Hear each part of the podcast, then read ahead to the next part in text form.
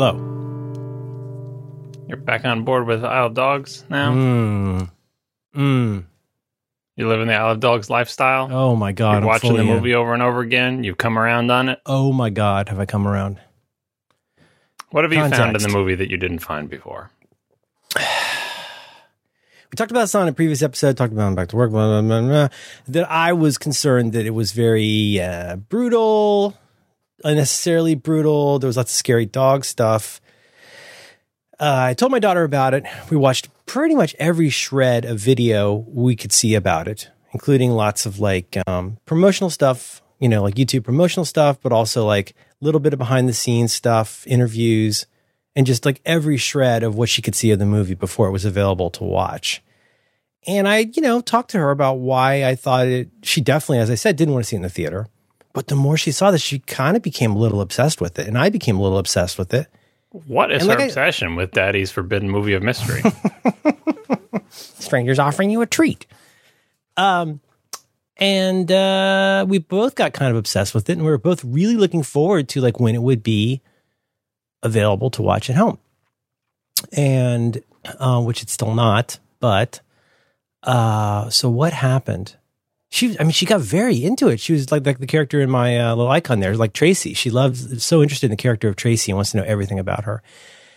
And like I said before, though, despite my, you know, misgivings about my discomfort with elements of it in the theater to the point where I was always like, almost like, Ugh, I don't know if I want to sit through this thing. This seems awful. And, and of course, the kind of awfully tidy ending.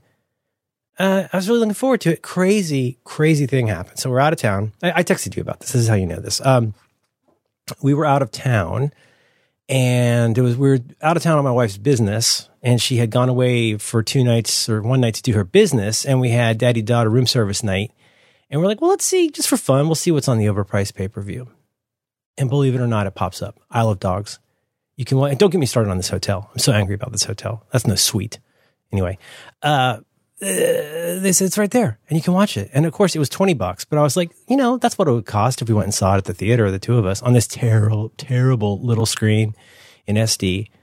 She was riveted. We watched it almost all the way through. So the deal is, well, I guess once you rent it in the room, you get it, I don't know, till midnight or no, no, you get it for, I guess, 24 hours because we watched it twice that night and watched most of it again the next morning and uh, she was besotted. She loved it, and I loved it. So what changed? I mean, I don't know. I felt I was less obviously I was less anxious because I knew what was coming, and now I knew she knew what was coming. And after we'd gotten through the scene with the cage, and I had, like I said, against my better instincts, I had said, "Look, it's gonna that's gonna be okay. It's not what it seems. It is sad to see what's in that cage, but it's not what it seems." You know, as you know, I don't usually do that. But once you're past that point, I was like, you know, we're, we're through most of the really bad stuff. And she was really relieved and she loved it. so, why did your opinion of it change? Is it just because you weren't spending time worrying about how your daughter might feel about it? I think I know why. Um, I try, this might come up in a topic tonight. I try so hard above all else, whether I've, whether I'm spoiler free, partial spoiler, whatever it is, trailers, no trailers. A thing I do try to do is I don't know this Robert e- Roger Ebert ish idea, which is like I want to go into the theater and see a movie on its own terms, which in the best of circumstances means you don't know anything about it. In the best of circumstances, you don't know what other people think about it. You don't know how you're supposed to think about it, right? And my problem was, on the one hand, as I said, as I stipulated, I think Fantastic Mr. Fox is possibly one of the great movies. I think it is an extraordinary movie. And the more you watch it and the more you learn about it, the more you appreciate how extraordinary it is. And I think I went in with two, two problems. First of all, I went in with a very high bar, which was the trailer was so good. And knowing how much I love Fantastic Mr. Fox, my bar was very, very high. Bad on me. And the other thing was, as soon as I started feeling like, hmm, there sure are a lot of title cards and hmm, there sure are a lot of explanations. Oh my God, there's so much violence. So in addition to the high bar, then I was feeling really put off by the grittiness, what I perceived as the grittiness of it. And I was bummed because I wanted my daughter to be able to love this as much as she loved Mr. Fox. Again, bad on me. And so I sat there like, meh, for most of the movie. And then by the time I got to the end, I was kind of rolling my eyes. The difference this time, she got to see it knowing to brace herself for some things that might be scary. But I went in getting to, oddly enough, enjoy it. It's like a lot of people talk about with Solo. Like once you know that like it's it's it's just a good movie, it's not like the best Star Wars movie. A lot of people go in and say they really enjoyed it because your expectations have been calibrated. And in my case, I burned off all the negative stuff and got to enjoy it as a Wes Anderson fantastical romp. And I I really it, it, it features so much of the stuff that I love about Wes Anderson movies. Uh, and so that's, I think that's why I enjoyed it. Uh, went in with too high a bar the first time, too sensitive about the content. And I, I saw past many, many, many of the flaws the next three times I saw it. And I, uh, I really love it. How much of your daughter liking it do you think is a side effect of the fact that you watched it in SD in a hotel room on a vacation? Uh, certainly a part of it travel is travel is a time when this does come up a lot when little funny bits of serendipity just make us happy. And sometimes it has to do with entertainment. It could be that it's bedtime. We got the lights off and the sleep timer is on. And it's like one of our favorite episodes of bob's burgers that we've seen 15 times is on in a hotel room. And uh, that seems really exciting. It could be something like we go somewhere and see a lot of people who are really into something that we think of as being our thing and that's like really exciting. She sees lots of people walking around with like, I don't know, repping the kind of thing that she likes. That's exciting. I think it's seeing something happy and familiar out of context and feeling like you got a little bit of a lagniappe, like you got a little bit of a special. Do you know what I'm talking about? I don't know what lagniappe means. It's uh, Cajun or Creole for a little something extra. I think it's what it means. Something, something given, given, as, as, a, bonus. bonus. or extra gift. Yeah. All right. But it's so, someone something serendipitous happens. It sounds like I'm only talking about entertainment here, but um, it's just when something cool comes along. Okay, so like when we went to the Hot Topic at the mall, and they had all this great um, Miyazaki stuff. Yeah, I know it's like shirts from a mall, but she got a Ponyo shirt, and it made her really happy, and like little things like that. Um, I just I think that like in that case, you're especially when you're traveling, it's so sort of uh, both boring and intense by turns. And then when you get to do something kind of fun that feels familiar but like contextually special, uh, it can become something that becomes very memorable. Like when we first went to Disneyland, like we have, you know, you have bits in your family. And when we first went to Disneyland, we were so excited to be at Disneyland and we would just leave on that dumb Disneyland channel. I don't know if you had that at Disney World, but it's just this dumb channel that runs on a loop telling you about the parks and we watched that thing like 10 times. And so there's this phrase from that that's still in our vernacular today beloved characters. And that just became a funny thing in our family now as we say beloved characters. Things like that happen. That becomes part of your family lore. So I think the fact that she knew that I felt weird about it and then she got into it and she liked it. I don't know. Does, do you get things like this? That's why I mentioned it. I thought that might be a factor. Was she missing school for this trip? Jesus. You're not you're not allowed to say because the school police will come and get you. You're you're basically you're causing really, your school really, really, to be unfunded. Like a, yeah, you're like a dog with a bone. One time, one time we go to Washington for my wife's work. One time, one time. It was I last just, year. I want to know if she was missing school. I don't know if it was a weekend trip or if it was like during the yeah, week. You don't know. I don't. know. No, school had ended. School's over re- already. Really? Yes. Mm-hmm. Yeah. Um, School's out for summer. Mm-hmm. School's out forever. Mm-hmm. We went. Uh, we went to uh, Providence for just under a week. Well, that's nice. Hmm. Well, I'm I mean, glad not, you. It's not great, although, but uh, you you're in a hotel in Providence. I thought you had like family you stayed with there. We do. All right. Well, I don't know. You know, I mean, do you stay with family when you go places? eh, it depends. I mean, it seems like a real quality of life issue. Yeah. Yeah. I mean, it works. It works. If it doesn't, it doesn't. I mean, you know, we we're very uh, Hobbit holy in a lot of ways. Maybe not mm-hmm. as much as you, but we're pretty hob- Hobbit holy. Like I, I, I like that I can go into a hotel and turn off all of the lights and close all of the shades and yeah. clip them shut and put tape over all the holes and cracks, and I will get a really, really, really good night's sleep in a hotel room. And I would not get that with uh, like a relative who just had a adorable, adorable baby. So you go over to a relative's house and you and you put their remote in a plastic bag. You get some uh, dirty looks. my wife had to slap the remote out of my hand at my nephew's house. My ne- nephew and whatever niece-in-law. Oh God! You see- Why? Why is that? Why do you think the TV? Uh, you were trying to change the settings. yeah, they weren't. They weren't there. What does she? They- what does she care if you change the settings? Wait a second. Because it's gonna make her look bad. But like, Well, but you, my, just- uh, you do it secretly. You don't like you're just doing it like no one's watching. No one should be watching. You just be like that. They you don't weren't- make it a big production home. out of it. You just do it. okay, so they were my sister in law. Uh, my nephew's mom was babysitting with the new baby, and we went over to see her and see the baby and see the dog. Mm-hmm. So I'll send you a picture. Such a cute baby, and um, and I was this close. I was this close. It was so shiny.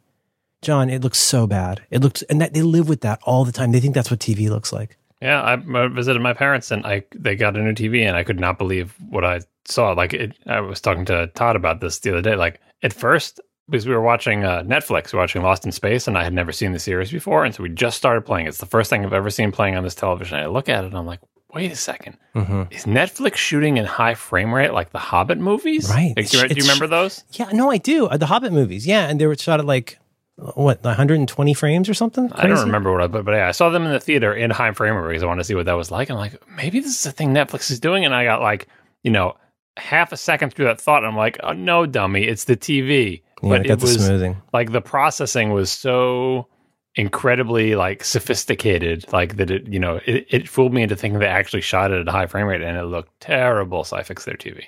You ever hear back after you do that? Probably not. They were right there. I had it right in front of them, and I don't have to hide it from them. If I was over someone else's house that's a more distant relative, then I would do it secretly. But I don't understand why your wife has that objection to this. You just I'm very disruptive to the family. I do a lot of disruptive things. Uh, you said they weren't home. What does she? What does she care that you're doing this? I mean, I wouldn't, I wouldn't want. Let me, let me put it this way: I wouldn't. I, I know that I'm in the right here. Of course with you that, are. With that, with that said, I wouldn't like somebody coming to my house and turning motion motion But smoothing no, on. but here's the thing: if they don't know that you did it, it's it's just a, an unalloyed good. Like it's there is no downside. They I've don't know that you did it. They don't notice, and the world sleeps better yeah, you're right. I, now I feel bad I didn't do it. because they can't tell. It's clear they can't tell that their TV looks totally ridiculous, right? I bet, So- I bet people think it looks a little fancy. I'll bet. I don't think people notice, and it you know it boggles my mind. But I just I absolutely don't think they notice. Hmm. And I don't, I don't understand how that's the case, but I think that really is the case. I'm sending you baby pictures. Oh wait, that's my wife. I just sent my wife a baby picture. Here we go. Wrong window. You in the wrong window. You this is gonna this is gonna end badly for you eventually. I, I'm, my life's an open book, John Siracusa. hmm Breathtaking. Stunning. It was, it was breathtaking, right? Well, when when you leave a comment, No, no, you got to see the baby. oh, you got. Right. Jerry, you got to see the baby. Like a frightened turtle. Max's uh, Max's only like really important piece of Instagram advice for me, which I didn't need, but I appreciate it, was don't go to to uh, women's photos on Instagram and, and leave the one word comment stunning. is, is it- is that a thing that you were going to do previously, but now have? Now, have, I'm uh, glad to know I was going to do that. I had it all set. I had a text Yeah, expander right. ready. Stunning. See, the thing is, uh, there's a certain group of people who have to do that. Out of obligation. Yes. Hmm. Those are the girlfriends of the girls. Oh, isn't that's a thing, right? You know, the, the the reflexive liking is a thing, but also the stunning. That's the extra. So once you like everything, it's you know it's like the Incredibles. Once everyone's special, no one is. If Mhm. once you like everything, liking means nothing, right? So that's the that's a, the uh, the society that I'm led to believe that uh, young girls live in on Instagram is. If you your friend posts something on Instagram, you must like it. If you, it's like a canary. It's like a security canary. If you don't like it, that means you, hate them and you're fighting now. Right? I get it. So, I get it. so there is, or uh, how many different analogies I can do? It's the everything's okay alarm. It's just always playing, and if the alarm ever stops, then something is wrong, right? So you have to like, right? So how do you express the idea that this picture is especially good? Like is useless to you. Like is dead to you. You leave the one word uh, Because stunning the, the like the like is beyond compulsory, right? Yes, no, it's it's it's totally it's all those things I just said. It's the it's the, the dead man switch. you have to you have to keep liking. If you don't, that means something. Like you may be dead or you hate them now. Um, so you so stunning is Deborah, like are you okay? You Right, so writing you an actual word. in a while. yeah, writing an actual word like stunning or gorgeous or amazing. That's what you use to elevate it above the ones that you merely liked. Liking is table stakes. Because if you put a face in a picture, who said this? Oh, there was such a good discussion on Culture Gabfest this week about. Um, I love that podcast. I love the personalities on there, and uh, they were talking about Instagram stories. And Steve Metcalf was like, "I just I don't understand what this is. I don't understand what I'm doing." But much like my opinion of Instagram or my, You did a story, I think, didn't you? I did one. I had to. It's the challenge. You've done more. You've done more than me now. Congratulations. It's really dumb. Um, but, uh, but yeah, yeah. Anyway, it was it was just a Cultural really Gab Fest. You like it? They said something.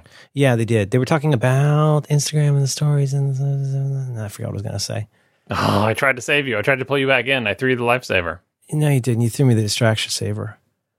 I'm I looking, like the, I'm looking the, at the bottom picture where there is a woman in the background who seems to be uh, cautioning you to not do whatever it is that you're doing related to the baby. Yeah, she was drinking.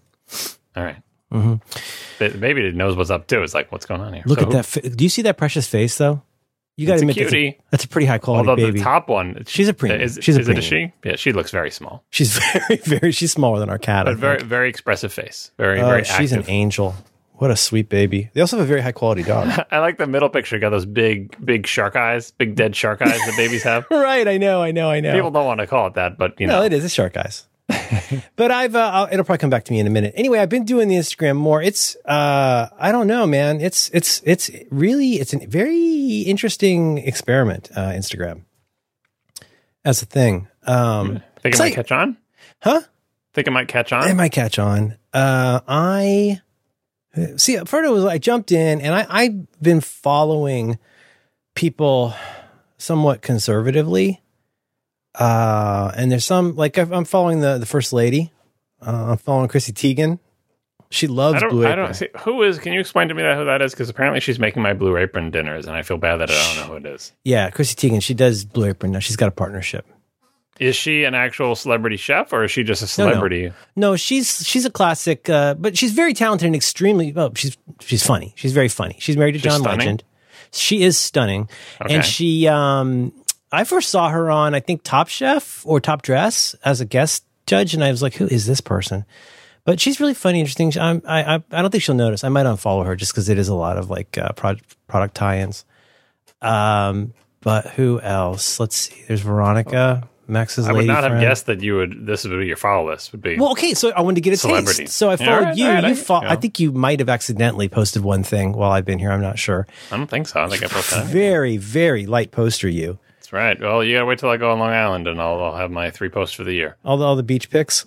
Yep, that's right. So you got Mrs. Soup. You got John Dickerson, Marco. I'm following the baby's mother, the Lysses, um, John Roderick, Kevin Budnik. He got a good picture of him and his daughter recently. That's a gorgeous, gorgeous picture. I don't know if Yeah. you knew that his daughter was in that photo. He should probably take that down. she's He she's, of- she's stunning. didn't he have one of his dad and his uncle too? Yes. Isn't his dad cool? Isn't he a cool looking guy? That's on the right on that picture, right? Yes, that's his dad on the right. Uh, let's see, James T. Green, Lonely Sandwich. Um, but um, but yeah, everybody seems to favorite everything. They star everything. But now I feel bad because because by the nature of my uh, not that popular podcast, that other show, a bunch of people are following me, and I'm like, I don't want to follow that many people. I already feel like it's such a cluster job with the way the posts are uh, presented. Everybody's not liking everything, by the way. I just No. described this particular subculture, of what I'm led to believe teen and preteen girls do to each other. I don't Yeah. like everything, and I don't think most of the people in my circle likes everything. I like the ones that I like, and the ones that I, you know, I don't have any strong feelings about. I don't like. So that makes yours all the more something. bewildering, though. Like with Twitter, I, I, I, never, I sometimes I don't understand why you why you favorited something, and it makes me Well, Twitter, as we know, there's a problem because I'm, you know, for, previously uh, faves were not public and didn't have an effect on things, and now they are. And I use them for bookmarking as well as for favoriting, as well as so I use them for ten different things, and it's basically impossible for anyone to tell which of one of those things that I'm doing. And you can you can have a guess, but there's no way from the data there for you to tell conclusively. Is this being bookmarked, or are we saying this they're liking this, or is this a one-to-one communication uh, related to a side channel conversation between those two people? and this this was all not a problem back when favorites were a thing that did not shove themselves into other people's timelines. And Yeah. from my experience with Twitter, still favorites do not shove themselves into my timeline. But I understand people who use the official client now this faving does something. And I, I'm sorry well, that I'm I screwing with your there's an element of but privilege to this. I'll tell you what. I've had a big privilege day. Um, I'll tell you what. I had sometimes. You know, it's funny when you live you live in the house and you text each other things, and we do a lot of um, what do you call it? Airdrops. Where like I'll want to send a link to the two of them. Sometimes I'll, I'll do it to our little three person group. But we're all sitting around looking at our devices, watching TV. I'm like, oh, like uh, check out this bodega cat, and I'll send it to the three of them. Sometimes for my wife, I'll be like, oh my god, look at this terrible thing about how awful the world is, and I'll uh, you know text it to her or airdrop it. But then a lot of times we were talking about something last night, and I was like, oh, let me find the link. I was like, actually, I just tweeted it a couple minutes ago, and like I flick, flick, flick on her phone. She's living in a different world than I am. She's got goofy Twitter. I you both using the official client. yes. Well, uh, well, yeah. but I uh, mean, that's- no, but I think. I think I think I think they flipped a bit for me. Maybe it's for all blue verified check people. marks. Do, do you have like ads or something? Or she has ads? Oh yeah, she gets ads. She gets tweets all out of order. It's like so I hear people complaining about this. I'm like, I didn't, you know, it doesn't look like anything to me. Mm-hmm. And then I go look at hers. I'm like, oh no, this is terrible. This is no way to live. Yeah. Now I see why people are mad. Like on That's- Instagram. Instagram, I get ads like it seems like every other Every picture three. is an ad. Yeah, and I think Tumblr has really taken a cue from that. Tumblr's like insufferable nowadays, and the ads are so bad on Tumblr. They're so bad. Instagram ads aren't bad uh, because I think uh, worst case they have nice pictures, Mm-hmm. right? Like, Yeah. like there's always something. Even if you hate the ad and hate the thing, that's a nice picture. I I don't like it when they have audio because if I've turned the audio on to hear someone else's thing and I scroll past one of the ads and it plays, I don't like that. Oh, it's a I would blight. love to. I would pay. I would pay money to get rid of Instagram ads in a second, but they'll never give me that option. So such a blight. Yeah, I don't get ads. Oh, you know why? Because on the website I'm running a blocker, but in the Tumblr app, it is it is really like every three to four posts. It's rough. Yeah, so privilege. yeah, they got a really nice dog. It's a big brown dog. It's very friendly. You like dogs? I do. So I love dogs today. How's your dog life going? Mm, It's going okay. Yeah. She's she seems to be getting like more skittish in her old age, which I don't understand. Like we raised her from a puppy, and she's always been okay. But now uh, she's crossing the one year boundary, she's getting all weird around people, and I don't, un- you know, I don't know where that's coming from. No, nothing in her life or routine has changed in any way recently, and she's just she's just weird and skittish. Uh, so That's we're, no we're working on that. Oh, that's a sad face on that baby in that picture. That's a That, you know what that is? That's a back at our. This, she has the same thing that our daughter had. That time of day we call unhappy hour. Mhm. Like every kid has this like sixty to ninety minute period in the, the evening. The witching hour, we used to call it. Ours was around. I want to say seven, but that seems late. But like, man, she would just be. Our daughter would be very unhappy. So that's the little baby being sad. It's my wife holding her, and that's their high quality dog behind it. Yeah, it's like a cute dog. You can buy a house in Rhode Island. You can just go buy a house. Hmm. Sickening. You can. You you do that. All right, closing the tabs. I understand the family connection to Long Island, but I just want to stipulate, uh, uh, or the family connection to Rhode Island. I just want to stipulate that Long Island is the superior and actual island. Oh, really? Are there other? If you had to rank the islands, what would you put second after Long Island? Uh, so what you're getting out of Rhode Island, because it's like it's categorical, right? So what you're getting out of Rhode Island is, you know, northeast uh, U.S. beach lifestyle, right? Um, pretty rowdy. It's pretty rowdy, rowdy town, Providence. And so you've got the Cape, you've got Rhode Island, and you've got Long Island. And I'm here to say that Long Island is the real deal. really? Yeah. Hmm. Me make I understand. Good, uh, I understand. Rhode Island has a particular flavor with Yeah. the big houses and the, the It didn't really seem coasts and the necessary for you to dive bomb in with that, but I just, I just feel Yeah. like is I, Yeah. I, I need to represent. Oh, do you? like, yeah, I do. they make better gravy there. That- I'm sure they do as well. There's a big Portuguese component in Providence that makes it really fun. Some of- Portuguese people are pretty rowdy. It's fun. Are any of these houses actually on the beach? No, this is in um in this case, uh this house is in um a I don't know what you call it. There's all these sort of bedroom not bedroom communities, but you've got like you got Warren and you got Bristol, you got Riverside, you got all these areas that are kind of you drive 15 20 minutes to go from Providence downtown to there and um and uh, yeah, they're just nice little nice little communities. Lots of beautiful beautiful brick buildings in Providence. I forgot how much I miss brick buildings. Tell, And tell you what- hotels and sleeping in hotels. You forgot how you, much you tell you missed one that. that's crazy though. It's so crazy. My um My brother-in-law and his wife, one of my mini brothers-in-law and his wife, Oh, just the small ones then, not the big ones. my wife is the youngest of seven. So there are many people to keep track of in this family. I used to have a cheat sheet in my wallet. Seriously, like with Did every the cheat sheet have pictures on it or just names? no, it wasn't even a tree. I only had room for bullets. It was a small wallet, and that's how I survived for the first six months till I like got to know everybody. I would love to see what those bullets are. Oh yeah, no, Weasel it- face, Todd. Bald guy, Bill. likes to dance Eye at party. Steven. Uh, Hooks for hands. Dan. I think one of them might have said bald. Um, just because like You don't want to drop that card. oh, that's that would be so curb your You're fumbling enthusiasm. around in your wallet. Just meet the family.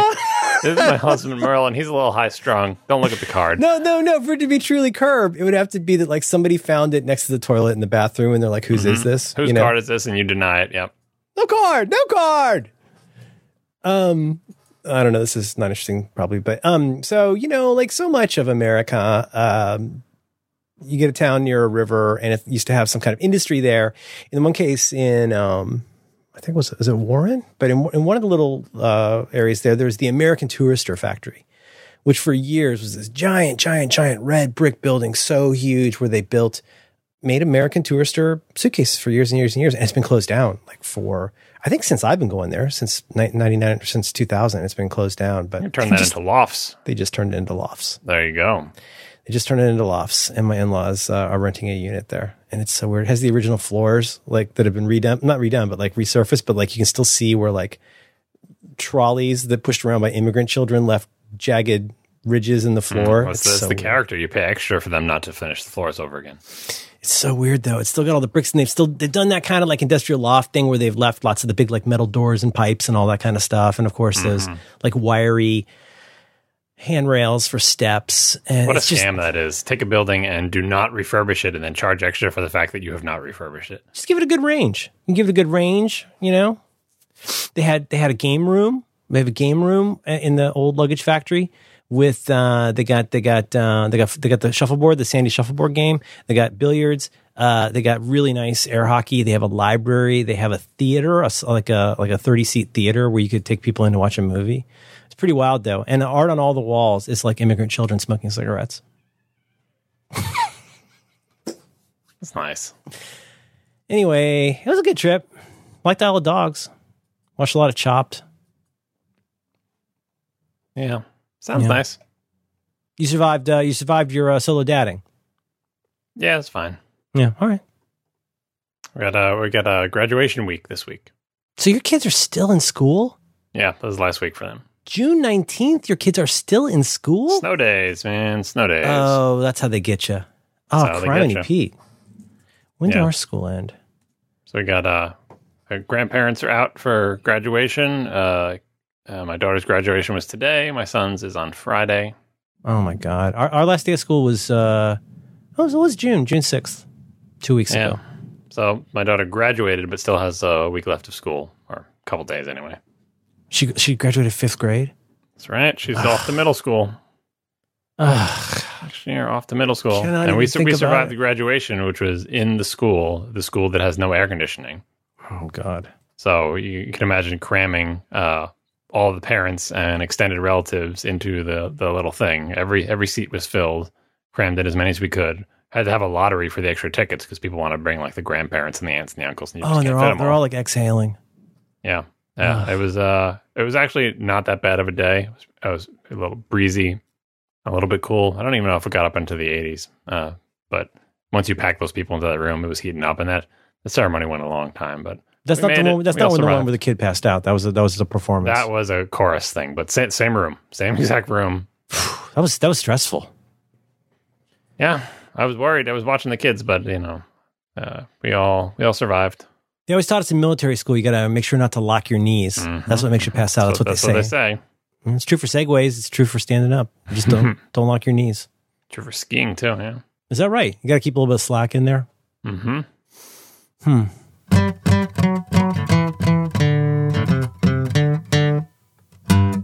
This episode of Reconcilable Differences is brought to you by Squarespace. You can learn more about Squarespace right now by visiting squarespace.com/diffs. Make your next move with Squarespace. Squarespace lets you easily create a website for your next idea with a unique domain, award-winning templates, and so much more. Maybe you want to create an online store. You maybe you want to make a portfolio or a blog. Well, Squarespace is an all-in-one platform that lets you do just that. There's nothing to install, no patches to worry about, no upgrades are ever needed. You don't have to worry about any of that stuff because Squarespace has got it covered. They have award winning 24 by 7 customer support if you ever need any help, and they let you quickly and easily grab a unique domain name. All of those award winning templates are beautifully designed for you to show off your great ideas. I'm a huge fan of Squarespace. I use Squarespace several times a week. I use it to uh, promote my Ungainly X Men comic meetup. Uh, I use it very, maybe best of all, I use it for Roderick on the Line. If you've ever listened to the Roderick on the Line podcast, which you should be listening to, that entire thing is hosted on Squarespace. The audio files, the show notes, the photos, it's all on Squarespace, and it's, it's just the best. Crazy part is that Squarespace plans start at just $12 per month, but you can start a trial right now with no credit card required by going to squarespace.com slash diffs. When you decide to sign up, please use the very special offer code diffs. That's D-I-F-F-S. That's going to get you 10% off your first purchase of a website or domain and it will show your support for reconcilable differences. Once again, go to squarespace.com slash diffs, offer code diffs for 10% off your first purchase. Our thanks to Squarespace for supporting reconcilable differences and all of Relay FM. Squarespace.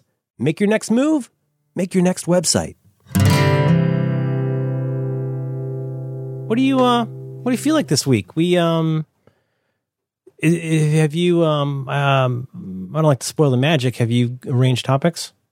I pretty much left them as is. Although uh, my parents are visiting, and my mother told me that she, uh, well, actually remotely, she told me, "How do I watch Millennium Actress? I can't read the subtitles. Is there an English dub? Yada yada yada." So she's trying to watch it, and so that didn't work out for her remotely. But now she's here, and she's going to watch it here. So I'm just here to tell you that my mother is going to watch this movie before you do. And the reason she's going to watch it is because we talk about it on this podcast. Just so you know, we should have her on. Do you think she want to be on and talk about it? Uh, I don't no, I would love for her to have a chance like to it weigh that in. much, but you Mhm. know, we'll see. Is it is it violent? I'm not no spoilers. Come on. Mm. Hmm.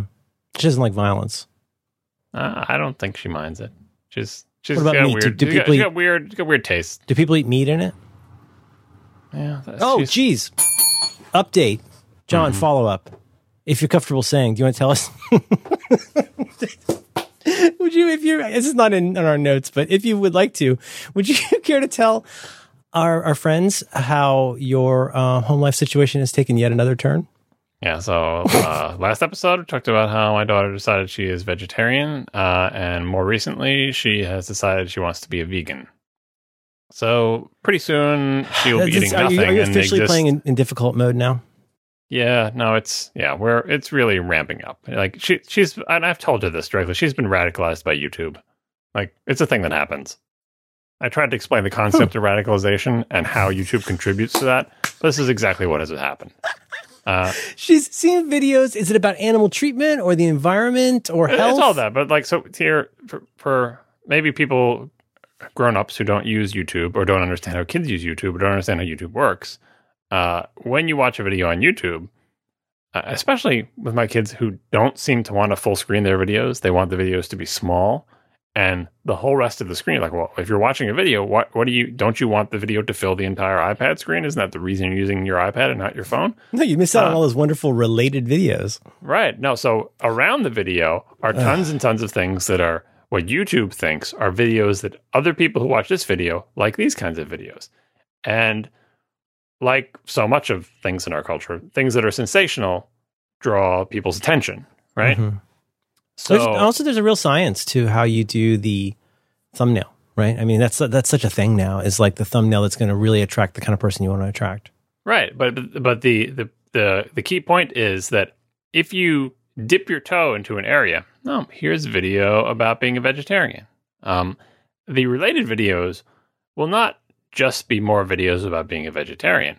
The, the the videos most likely to be watched by other people or most related or whatever that draw the most attention are the slightly more extreme versions of whatever it is that you're watching. Hmm. And you can chase that trail down, and essentially you will end up with Nazis eventually. I think, like it's It like it's like Nazis, yeah. a it's like Wikipedia, where you always end up on the philosophy page if you just click around enough, right? So, so, but if you and this is how kids operate, they watch a video. What video they're they going to watch next? Are they going to initiate a new search? Are they going to scroll around? No, they're just going to pick from the related videos on the side, and then so I never, I never think one. about that. I, I mean, I know that I do that. That- That's what I would call the essential YouTube rabbit hole. But I'll be looking for like if I watch this Dire Straits video, I'll probably want to watch that Dire Straits video. But you're, it's so interesting. You're, you're really doing like a choose your own adventure for the evening. and yeah, and in, in a in a topic area, unlike music videos or whatever, but even in music videos, like it will get progressively more extreme.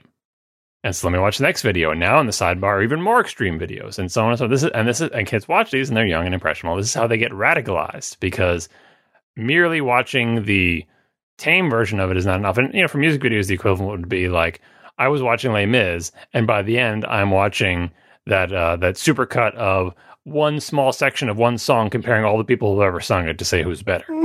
I, I love that channel. Right. Yeah. Who sang, so- who sang it best? so how so yeah, so how did I go from just watching Les Mis to this very narrow, very extreme sort of gamified version of it, right? And same thing. It's, so it's almost like it trends toward. I mean, I don't want to not to put too fine a point on it. Trends toward deeper and deeper fetishism, not Yeah. it- like just more and more like ob, like obscure or specialized. Be- yeah, because those because those draw your attention more than sort of just milquetoast. Like, oh, here's some more videos just like the one you got. Like the ones that are better at grabbing your attention with the with the clever thumbnail and the title or whatever. Those are the ones that you click on. And so, and you know, it, I don't think this radicalizes adults as much because our uh, you know opinions and attitudes and life experience have established sort of our the core of ourself, and we're not going to suddenly you know watch one vegetarian video and two hours later now uh, you, you feel bad about breathing because you're killing bacteria, right? Mm-hmm. But an impressionable tween can very easily be radicalized, and I use radicalized as, as a joke because they always talking about like you know these ter- how are these terrorists radicalized? Yeah, like watching all- ISIS videos or whatever. It's a, yeah. it's a running gag, but you can also find those like literal radicalization for uh, on you know- YouTube. yeah, no, yeah. Huh. Yeah. But anyway, uh, so she has gone down that rabbit hole and she's trying the vegan thing and it is it's very difficult. Uh, we are trying to work through it. We've tried to be supportive of her choices within reason, but at a certain point we back up against uh, the idea of the, the, the health health requirements of being an adolescent, right? And the Mhm. fact that she doesn't like most of the foods that she's allowed to eat, and so her eating habits could potentially get worse. And we're trying to be moderated and be like, you know, you you can eat less meat, you can eat fewer animal products. Uh, there is no purity test. Like, let's you know, let's we don't want you to to die of scurvy, right?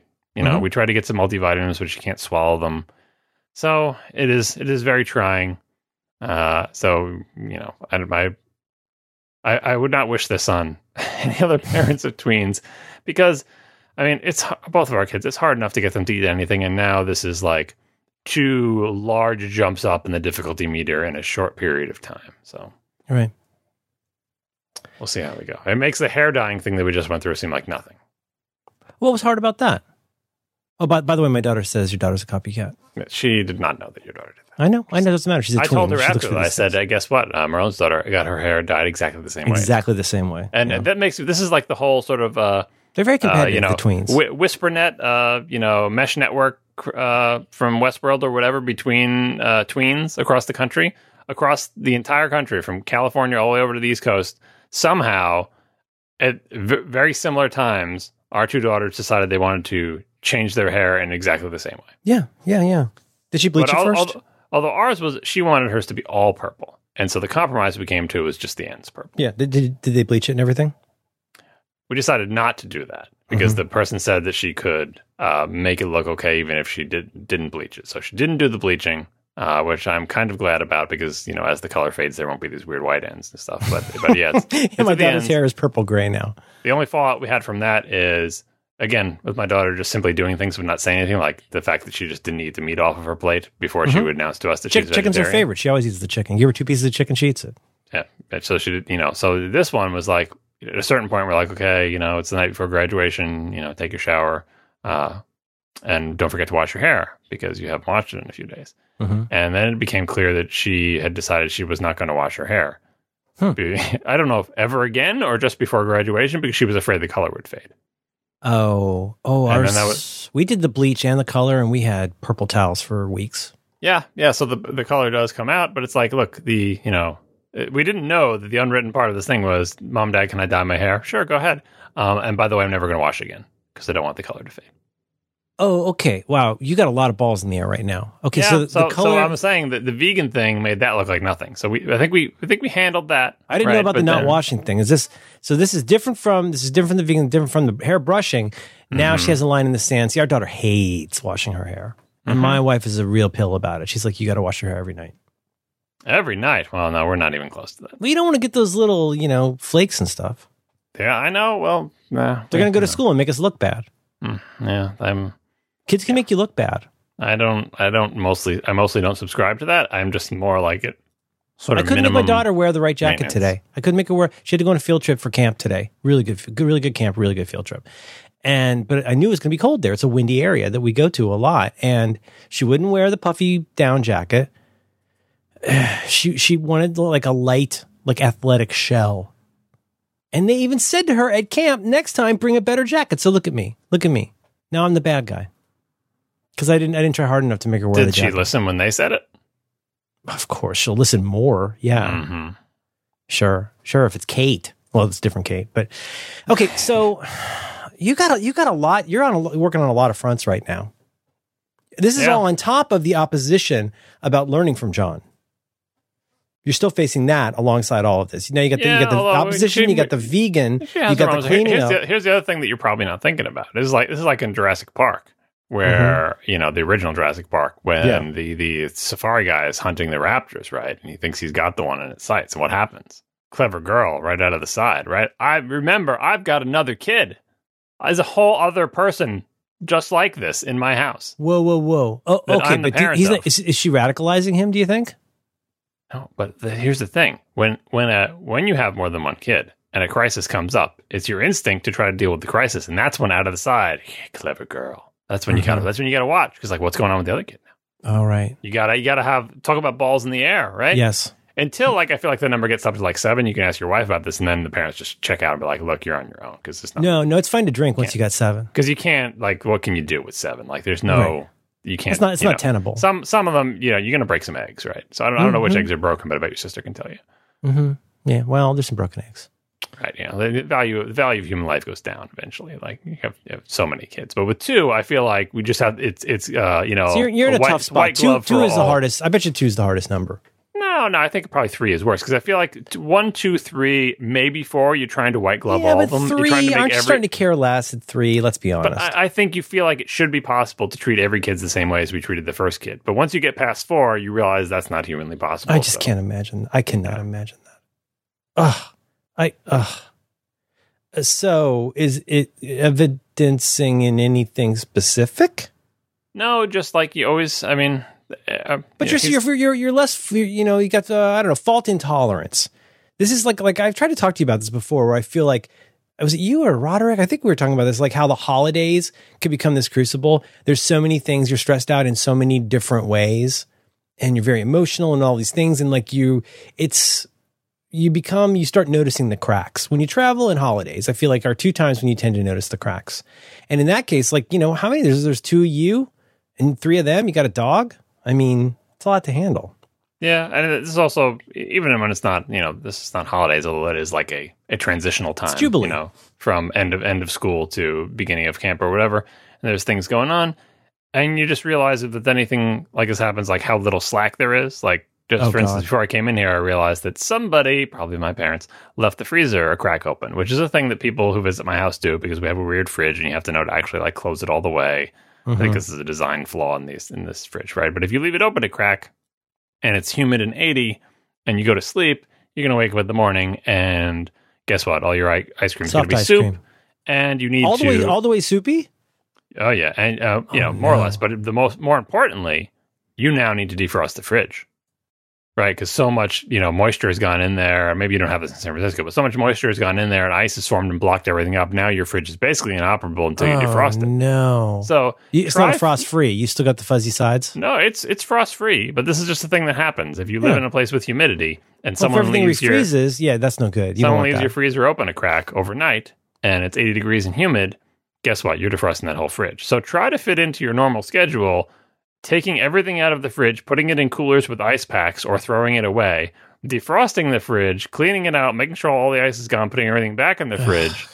Try to work that into the same schedule as uh, got to make dinner for everybody, got to get everyone to their vegan, events, got to go to work. plus airbrushing. you know, Yeah. got to do you know all the podcasting and the thing. So luckily, I think I caught it in time. But you just got to be. You know, we, we've had this experience many times. I've done it. My wife's done it. Every every kid in this house has done it. Uh, and but when we have visitors, we forget. You forget that. Uh, oh yeah, remind them. Push the freezer all the way closed. Yeah, every every house should come with documentation.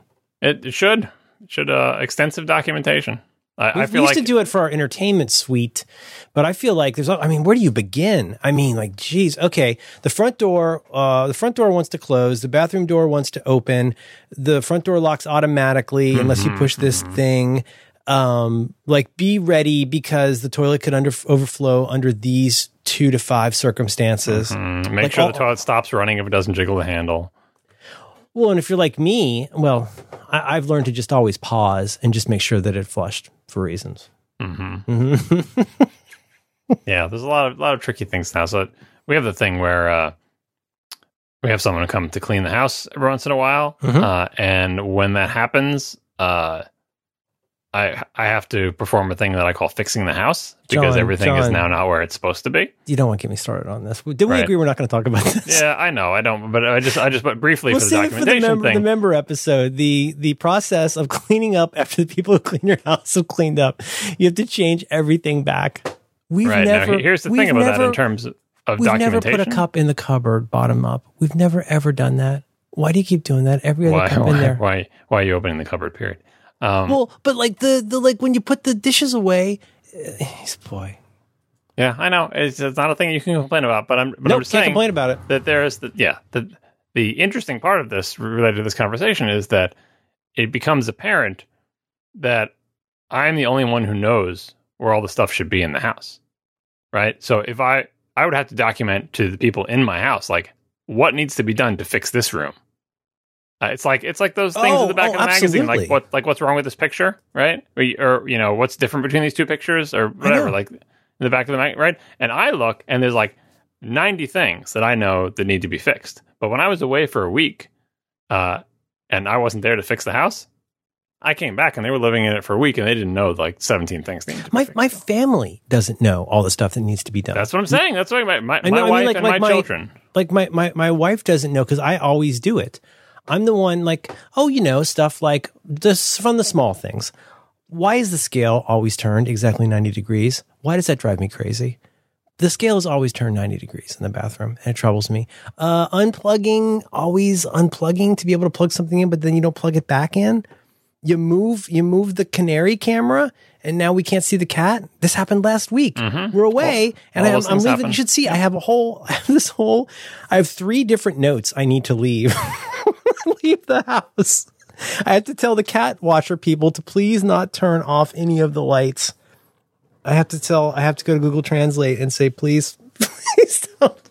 Please I, I don't. feel like the notes are futile. It's like uh, all, I'm I'm I'm resigned to it, but I just want to you know have to fix it after after it's happened. And the thing is, if I'm not there to fix it, you're like, so what? Maybe you're the only one who cares that things are the way they are. Maybe they're fine. Where But there's you know, consequences in the case right? of the canary there are camera. Consequences. I t- had to tape it down and put a bilingual note on it to please not move the camera because then we can't see the cat. We can't check in on our precious, sweet precious Yeah, angel. I, I'll give you an example of a consequence that is a very indirect consequence, but it's a real one that I think Mm-hmm. about and that happens, right? So, uh, my wife, as I think has been established, uh, likes to put things on horizontal surfaces in the home. So, Mm-hmm. if there is a horizontal surface, she puts things on it, which seems like a reasonable thing to do. If you've got a counter or a table, you should put things on it. But left to her own devices, she will fill every horizontal surface in the house with stuff.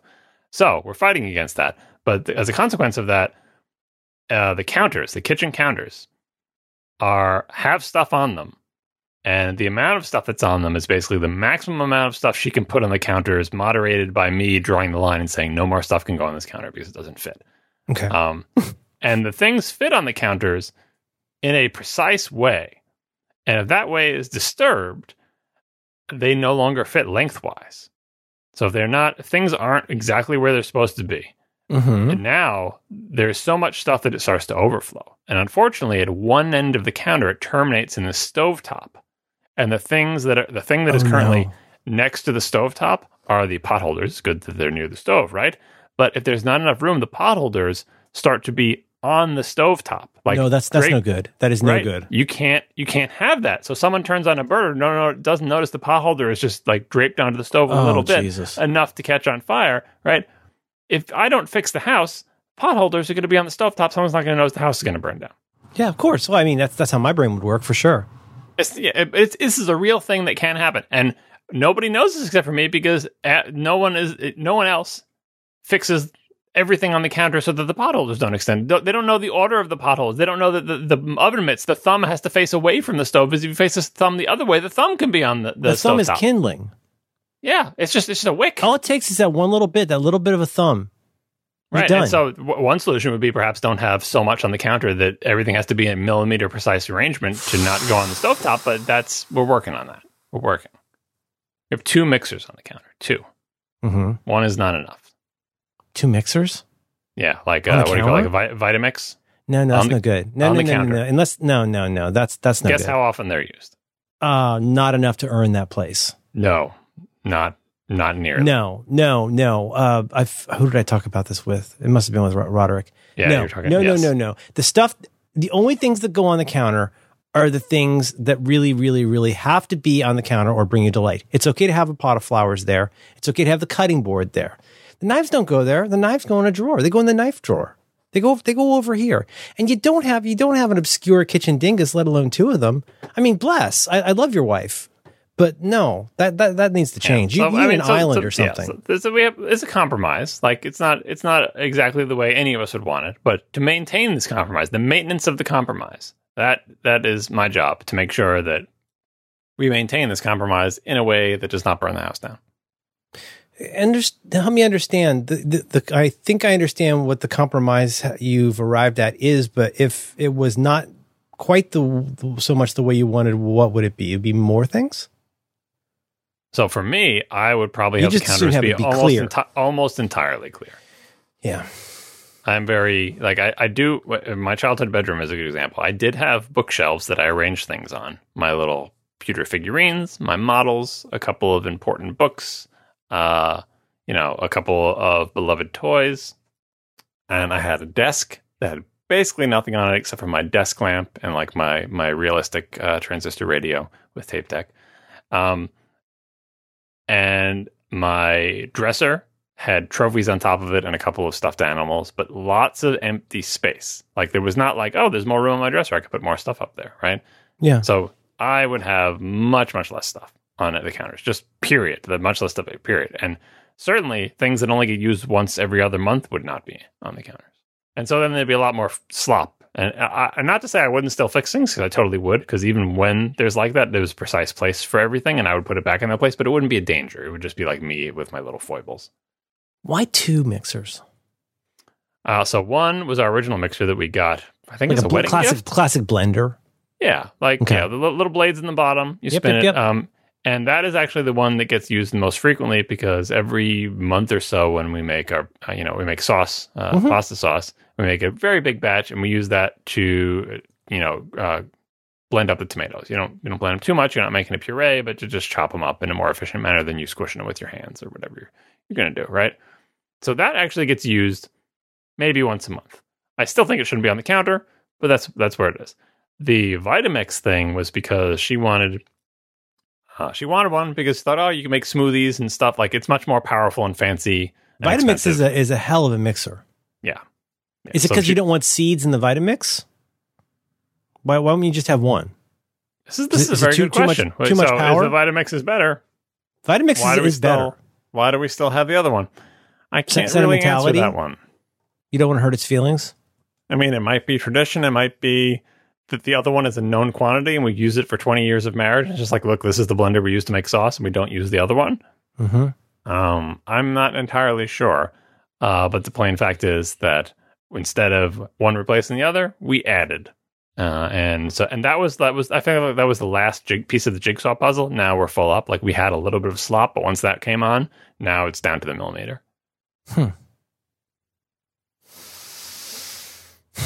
I made I made a subtle distinction last night because my my my, my wife really does like surfaces to be clear. And there's one surface it's a table I never asked for. Like I don't want to get into the whole thing here. I never asked for this table to be in the lounge. But somehow somebody like offered us a table and we ended up with a table. I was not involved in the decision making which is a little bit of a sore spot but it's really ugly white table thing like a how would you describe it? I mean, I don't know what it's for. It's got three drawers. It's got two doors on the side and an area in the middle. It might have been good, like in somebody somebody's like poorly decorated hallway, but somehow we ended up with it, and it has now become the sink for everything in our family room. And last night, uh, it, I, I I looked over. and My wife was kind of tidying a little bit. It's kind of technically sort of kind of my area, my controlled area, but it was out of control. The pile had gone up and up and up because what, what we realized is like basically every time my kid stuff is on the floor, it, it it uh, it ends up on the table. And so my wife was cleaning it. I cleaned it a little bit today. That's a thing that I'm working on. But I, I made I made a distinction. I haven't totally worked this out in my mind yet. I've realized that my wife is a stacker and I am a piler. And I know it sounds like a distinction without a difference, but in a lot of situations, I will go blind to an area where I primarily just throw stuff, like on top of like where my socks and underwear area is in our closet. Like we've got like IKEA, those like drawers, those wire drawers for all my like shirts and stuff. And on top of there, there's this like volcanic eruption of pants and sweatpants and shirts and hats and like socks I don't like anymore. And it, it really is threatening to kind of uh, kill away down the sides. So that's your pile because That's things aren't pile. preci- things aren't precisely aligned to be directly on top of each other. They're just But it's kind of on top of very each other. structurally sound as it goes, but it's real ugly. And I know my wife hates it. My wife, it's it's hand. It's a mound. It's It is- not. it's- it- it's a it is lumping not an orderly stack. she is a stacker. And so when she wants to clear off areas, she goes into like kind of a mode. I don't know if you've ever seen this kind of mode in a cleaner, but like I think she stops really consciously processing and it's more like a bleep blorp kind of thing. Bleep blorp, rectangular magazine, bleep blorp, other rectangular magazine, comic book, thing from school, stack, stack, stack, stack, stack. If she just wants to like really quick clean and she makes these impossible towers, these, these stacks that are very upsetting to me because I, I don't know how they don't fall over more often. I think it's just that she stops at the point when it's going to really fall over. But the problem is, I'm a piler, she's a stacker. Neither one is a particularly healthy pattern. Yeah. It sounds like we're careless, and it's not that we're careless. It's just that we can't keep up. Like every day is a try with one kid who likes crafts and art and you name it, and like turning spaghetti into art or like turning a hanger into a radio or whatever. Like our house is just overrun with every project in the world in like 16 different piles every day. Yep. Yep. I mean, I, I, that's why I try to remember to take pictures of my daughter's room so we don't forget exactly I love those. exactly what it was like. Uh, I mean, my my meta concern has been for a long time. We're, we're still working on this. It's like a thing. I want. I think I mentioned this before. Things have to leave my house. I need things to leave my house. It needs to leave. Yes, Like- you have said like, this. Yeah. I, I, very often through my head, there's this, this sort of overriding, like the poster that's in the background of my mind is things need to leave my house because things come into my house, and if things never leave your house, but things come into your house, you have a problem. So you we notice, have a problem. You notice that the ratio is not favorable for So yeah, you do the You graph. notice many, many does- things coming does- in. How does this end? Things come into my house a lot. Like so kids many bring things plastic the house. things, we buy little things, plastic things. Yeah. art supplies. Art you know, and so your table sink. We had a sink like that too. Uh, Usually it's like a counter. For a lot of people, it's like a a, a counter is a frequent like said, like every every horizontal surface is like that to some degree, especially for my wife. But we had, uh, I think everybody has had this. You probably had it as well. Uh, when you have a kid, I think they make you buy one of these in this country. Um, it's like a wooden uh, a set of shelves that have like wooden dowels going between two uh, upright uh, rectangular wooden planks, Mhm. and the dowels are offset, so you can take these colored uh, plastic bins and put them uh, leaning in the dowels on an angle. Oh, So the sure. Well, like it's kind of like a preschool type situation. Yeah. So the bins are, are not facing straight up. They're kind of like tilted towards you. Mm-hmm. and there's bins of different sizes, and you put toddlers' toys in the bins, right? And you can take the That, bin that's out, that's the idea. Yeah. Right. So we had that. Everyone we know had that. Uh, and we had that in our house until both of our kids were well into like double digit ages. Uh, and why did we have it? Like we found a place for it in the house, and long after like the kids stopped playing with whatever baby toys that were in there, the reason we had it is because every time we found some kids' junk everywhere because they're leaving their stuff all over, we would take it and put it in the bins, just like everyone's taking everything and putting it on your table in point your of, quote point of information. I, I know your wife is careful about keeping the doll parts and Lego parts together. Did you continue to, as with a well organized preschool, did you continue to say wood blocks go in here, soldiers go in here? Like, did you continue to have as that? Or if the kids ever put anything away. No, this As- was a as sink if, for yeah. adults. This was when we would find things and we don't know where did this come from. Did this is this is a toy that you care about? Does this come from school or whatever? it would go into the bins. Like it was it was a play, and we would take the baby toys and rotate them out. And it was like, oh, there's more room in the bins for more crap that they leave around. Eventually, we realized, like, why do we have toddler toys? We have two kids who are older than ten years old or whatever. And you know, like we need to get rid of these bins. So we did get rid of the bins. I forget we gave them away or whatever. And I thought that was a good challenge. It's like now when you find crap, where are you going to put it? You can't put it uh, in the bins because the bins are gone. Well, my wife quickly bought a new set of shelves that are not toddler bins. were were you uh, were you involved in that decision? Uh, I was involved in that. I said, "Fine, go ahead." Uh, You, were know. involved but not committed. You were the uh, you were the chicken, not the uh, pig. Yeah, I mean, I don't, I don't mind the fact that it's there, and in fact, because it's not as easily accessible as the bins, we don't shove things in there. But she very quickly filled every one of the shelves with stuff, and now they just stay closed. I honestly don't know what's in them. All I know is that they're full, and at the top of that shelf, we mostly don't pile things on because we put pictures on there. Mm-hmm. Um, and the pictures are sort of like placeholders, making you feel bad if you block a picture of your family with some other junk. So Mm. it's filled with things that who knows what. I, don't- I honestly don't know what's in there. Uh, there's stuff in all the, the things, uh, and on top of it are the pictures. Um, but I think, but it hasn't filled the same role as the bins, like your table, as just like, oh, I found a thing, I don't know where it belongs, put it on the table. That's your solution. there's so much stuff. You really, in order to do this well, to take care of this well, first of all, pretty much everybody, or at least all the important characters who get to run things, have to be equally committed to like doing a scorched earth ground up. We're going to do this different approach. It's very difficult. And this is like an old 43 folders thing, but like you, to me, your notion in an ideal world, your notion of organization should not begin with, let's go to container store for new plastic things to put things in, right?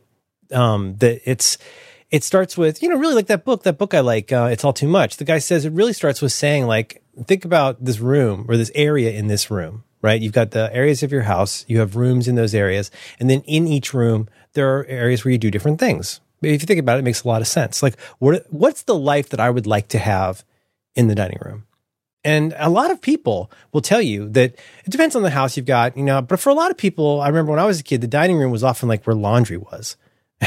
like a table full of like laundry and envelopes and stuff like that. And nobody ever sat down to eat. And that's what this guy says is like, and I, I realize this is somewhat utopian given the discussion we're having, but his idea that I think is really smart is before you do anything, start by saying, how would you like your house to be? Do, has your, probably not you, certainly not me, has your master bedroom turned into a tertiary playroom for your child? Are there things that your child is doing in your room that like where they've just colonized the entire house? How would you like to be? Would you like to have a reading area here?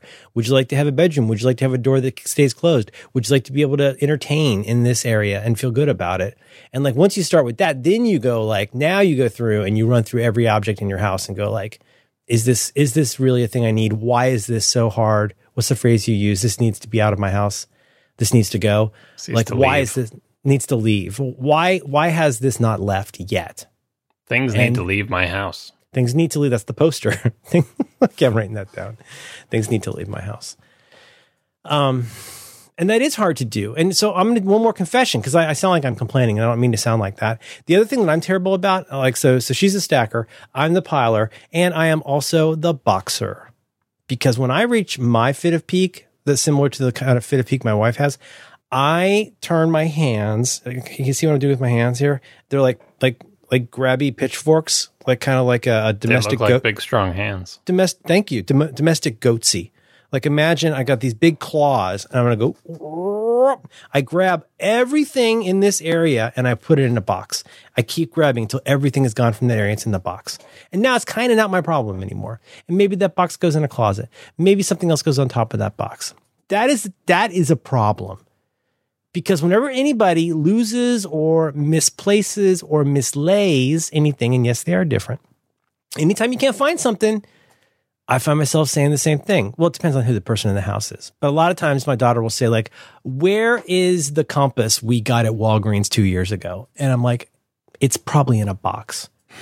because if you can't find it and you don't know where it is and it's not in your primary, secondary, or tertiary craft basket that we've got in the family room, where we constantly are doing the goatsy hands to fill these. If they're not there, they're probably in a box from two Christmases ago. They're somewhere. They could be with Buzz Lightyear in the closet. I, I don't know. I don't know.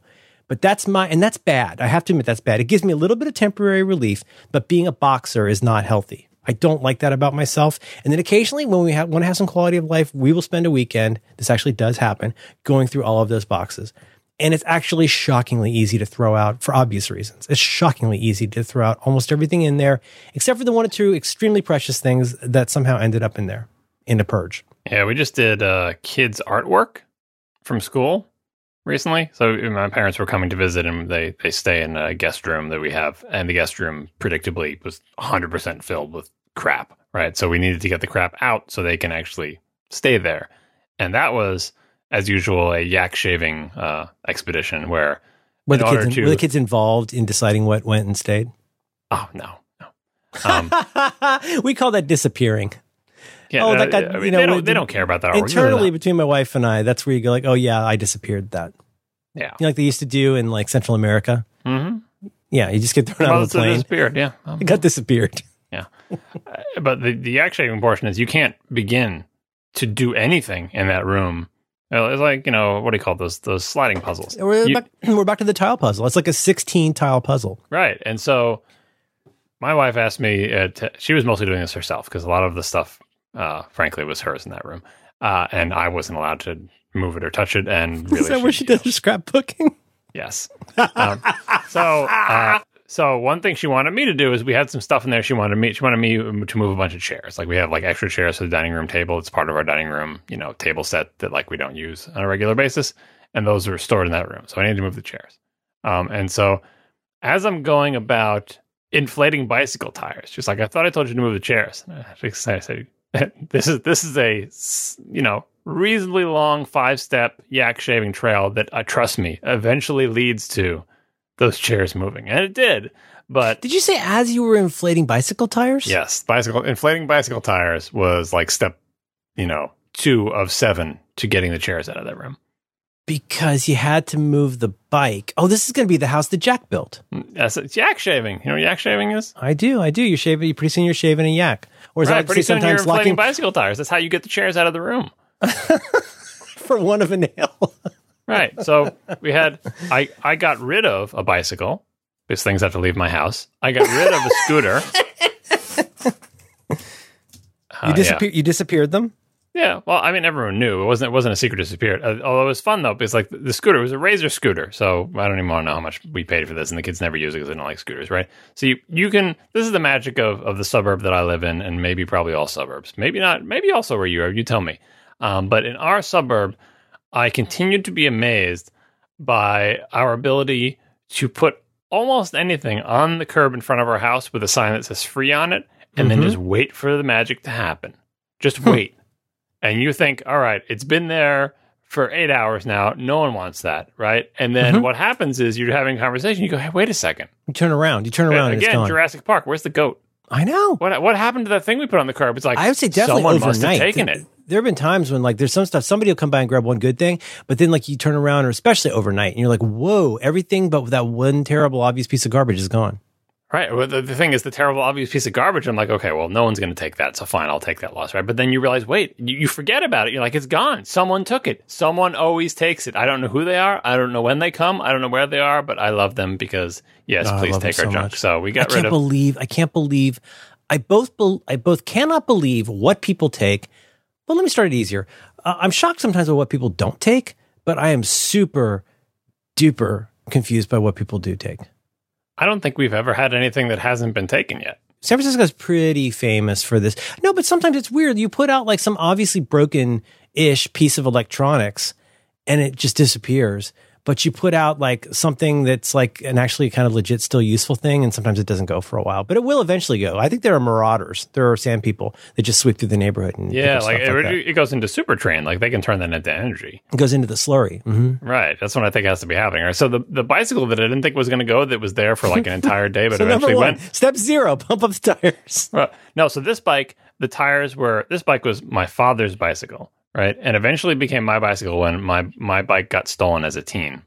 Um and I still had this bike and the tires on it, the rubber on the tires, it just turned to dust. Like it just like you could take it in your hand and just crumble it. Like that's how old the rubber was in the tires, right? So you couldn't ride this. You can't inflate the tires because the like the inner tube may or may not have been good, but the tire, like the actual rubber tire, was just you could crumble it in your hands like chalk.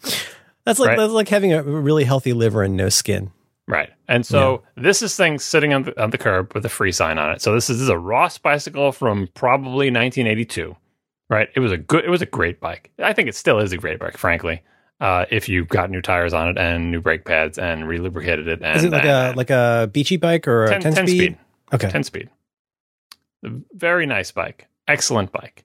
Um, but is basically a piece of garbage that you can't ride. And like, who in their right mind is going to take a very rusty, very old, both looking and condition wise, bicycle that is not rideable in any way that you have to put money into to get any value out of it? You can't even take parts off this because all the parts are ancient and old and rusty, and yet it went. What's your guess? I kept thinking, like, maybe for parts, is it metal recycling? Like, I'm, Mhm. I'm at the, again, I'm at Supertrain. I'm like, maybe they just want it, they, they'll melt it down. Well, it's like bubbles. Uh, I always went the the copper pipes. Maybe maybe there's like Yeah. you say maybe there's a municipal slurry that you just don't know about. But but I don't. Yeah, I don't know. And the, so the other one that baffles me, our neighbors are running the same experiment. They had out on their curb a couch. So you know, you know, right off the bat, any kind of squishy furniture, like, mm, oh right. no, hard pass. right. So this is a couch. It's an ugly couch. It's like it's like blue and green with orange flowers on it. Right. oh, Got a free sign on it. Oh, there's so much you butt. walk- There's so much butt on that couch. as you walk around the corner, you realize, oh, these people own a cat because that cat had absolutely shredded one like arm of the sofa, like They just, have a favorite. like just yeah, just They'll be like, there's strings. one corner. There's one corner in our house that our cat is relentless about. Mm-hmm, hmm So this there was like just, just couch entrails everywhere, just long Oh, green no. and yellow strings, and just totally shredded. And you're like, and and you know it may have been out overnight during when it rained. I don't even know. And it's like, okay, who is taking that? And and yet it disappeared. And maybe they called the bulky trash pickup to get it picked up, but I always saw it there with the free sign on it. I don't know how it went away. I but it just it it it departed. But okay, where did that one go? I I mean, again, I can the slurry is all I can think about. Like, is someone is someone breaking this down? Are the atoms valuable to somebody? Like, certainly, no one is putting that into their home and sitting on it. You, I doubt you've had occasion to see my uh, Twitter header image, so I'll just send it to you right now. That's outside our uh, post office. Uh, It's looking, 17th. looking good. See, I think that would get taken in our neighborhood. I think That's- someone. I to think someone would to the it. listeners, I just love the geometry of this photo and a little bit of a hill. Uh, it is a what a chaise style. Is it? Oh, What do you call it? looks A like white divan? IKEA couch. It could very be IKEA. It's, very it's sort of, I would call it a divan, maybe. It's got you know, it's a it's a, it's a white three seater couch with Well, it cushions was on white. it. Well, and it has one super cushion on the bottom. hmm It's- I love so much about this. It is. Um, would you say filthy? How would you describe it? Uh, I mean, it's not super filthy, as in like it has mud poured a- on it, but it's like she's not a someone dropped their ashtray on it many times, but not But where they were sitting. I- think okay, so I think this had a happy life in somebody's dorm style house, and I think eventually it looks like I imagine this being now. See now back in Providence, this is the kind of couch that you would have in what locals call the shop, which is like when you go out and you hang out and you drink beer in the garage. We're going out to the shop. This looks to me like this couch was in the shop. It's got extreme uh, stains on it. I'll put this in show notes. And uh, and then wh- the best part, not the best part, but a very good part is that somebody took the time to make a spray painted sign for it that That's says free and typed No, it with no the- marker sign here. They use spray paint and they did a pretty good job. Actually, tape- spray painting is harder than it looks. They did a Yeah. pretty good job, and then they used four pieces of blue uh, masking tape to uh, put it onto the couch. So I'm looking at those metal legs, though. Maybe those Mhm. are worth something. Oh, for the slurry. Yeah, I, I said the whole thing. I don't. If someone has got a Mister Fusion somewhere and they're just putting banana peels and old couches into it, and that's what's powering our cities, and we don't know about it. we don't. Need, where we're going, we don't need couches. Uh, it's um. I feel like we are on the verge of a purge at our house. I can feel it coming, not in a bad way, like in, in a good way. I and I've described this to you. God, I, I'm sorry, I can't can't keep up with my own goddamn shows. For my my tile puzzle, my my problem is okay. You know me, and you know the way my brain works. And I'm a, I'm a, I'm a planner thinker. I'm a like what comes next after what comes next type thinker. This is partly what makes me manic. It's partly what makes me a, a worrier, and it's what sometimes makes me somewhat useful on a project management team is I'm pretty good at going like, okay, well, if we're pretty sure that might happen, then what are we pretty sure might else happen? And like to do this, why do we have to do that? And so, uh, you know, my wife whom I love will say something to me. I love her so much, but she'll sometimes say something like, um, let's go put this thing there. And I'll be like, okay, we're gonna put that thing there. Hmm, hmm, hmm. The, the carp, the carp, the carpet washer is gonna go there. Okay. Cause, cause she got a carpet washer. That's the thing we have. I said, oh, oh, oh okay. Then what about the stuff that's already, what about the stuff that's already there? Where's that going to go? Mm-hmm. Like, okay. So if I got, if we want to put this in this, this, what I consider most favored nation spot in the pantry, big closet where we have a lot of storage in our small flat. Uh, it's like our food pantry thing. It's got lots of boxes. It's got all kinds of stuff, yearbooks, all of that. I'm like, yeah, but like, okay, so then that goes there. Then where's the uh, KQED survival bucket go? It's like, well, I don't know. And this is where we get into the tile puzzle. And for me, it all comes down to the garage. You can't start solving the puzzle. That's your that's your buffer area. That's my that's my bike tire. It's like until we the very first thing that has well the very very first thing is you have to make a hole. Like you have to like clear an area, but there has to be half a day really to do anything effective. And, and really props to her. She's about a hundred times faster and more effective at cleaning anything than I am. But for me, that means, okay, first of all, we need to go, go down and we need to do a purge in the garage. And for, and my trick for that, which I may have mentioned before, my trick for that is I call my guy and I book a slot for him to bring his very, very large panel truck out. And I pay way more money than I should because that puts pressure on me. And if I can, here's what I do. This is how dumb I am. I will try to make the appointment for that day. Like if I have, like Thursday is my Thursday. Thursday is usually my day where I do all the household things and I'm the household fairy. I'll wake up in the morning, I call my dude and I say, Hey, my dude, can you bring your big oversized panel truck out here and I'll give you all of this money? Cause now we got, you got a stew going. Cause now there's pressure on me. I'm spending, I'm spending three figures to have this guy come out to the house. I sure as stuff better have some things to put on his oversized panel truck. Now I'm playing a video game. And that's where I go down and I'm like, oh, big cardboard box, old broken bike, razor scooter, old suitcase, old suitcase, old suitcase, old suitcase. And I can make, I'll try and find you a recent pile. It is shocking when I've got that pressure of it's five hours till my dude shows up. You can't believe how ruthless I've become. But you know what I've done? I've taken step zero. I've at least cleaned out. I've made a hole. I've made a space where now the 15 other tiles could potentially go if I play my cards right. Do you do anything like this? Do you do any kind of wholesale purge like that? I've often had a fantasy of getting like a dumpster on the driveway. Oh, get a 10 yard dumpster boy. Woo! Yeah. There's, there's a couple problems with that scenario. One Your is neighbors love that. Neighbors love when you get a dumpster. Yeah, but I, I don't do that type of thing where like I'm going to do this to put pressure on myself and pay more money to put pressure. No, I I don't I don't do that. Right. Hmm. So so that's that's mostly out. Um, but you can other, understand why I would. Yeah, sure. No, if it works for you, it's fine. Um, but it's not because if you schedule it for a month from now, you're never going to do it. It might right, as well, well, be today. Well, here's the other problem: is uh, much like the beauty of Long Island, in that it is impossible to get out to the east end of it, uh, which keeps out the riffraff. Mm-hmm, um, mm-hmm. My house is a is a great bottleneck. Um, so most of the things that we want to leave my house are in the attic, which is one very treacherous flight of stairs and one regular flight of stairs uh, mm-hmm. to get out of the house. And so, say you want, there's a lot of stuff in your attic that you want to get rid of, and there is. To get it down to your dumpster or panel truck or any other thing is quite an ordeal. You know, this is where you keep your old Macs inboxes and your air conditioners.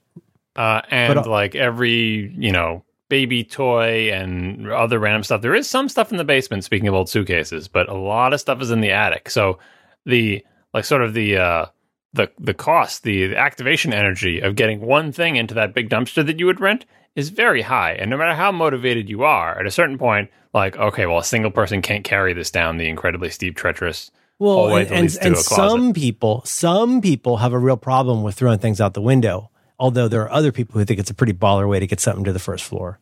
And that's not going to happen for a variety of reasons. The Mm-hmm. main one being that the only window in the attic that opens Mm-hmm. opens onto another roof of our house. That's no good. So you, know you those orange, you know those orange tubey slidey things. Yeah, but even then you couldn't. It doesn't. There's no direct route. We need one of the one of the the. yeah, but you can get like an action action park style slide. Yeah, the you stiff get one ones, of those. not the not just the little loose tubes. Yeah, that have to stiff orange slide. Right, but then I would want to throw like for example, we have Uh-huh. a very heavy air conditioner up there that's like our old air conditioner for our bedroom. pointy.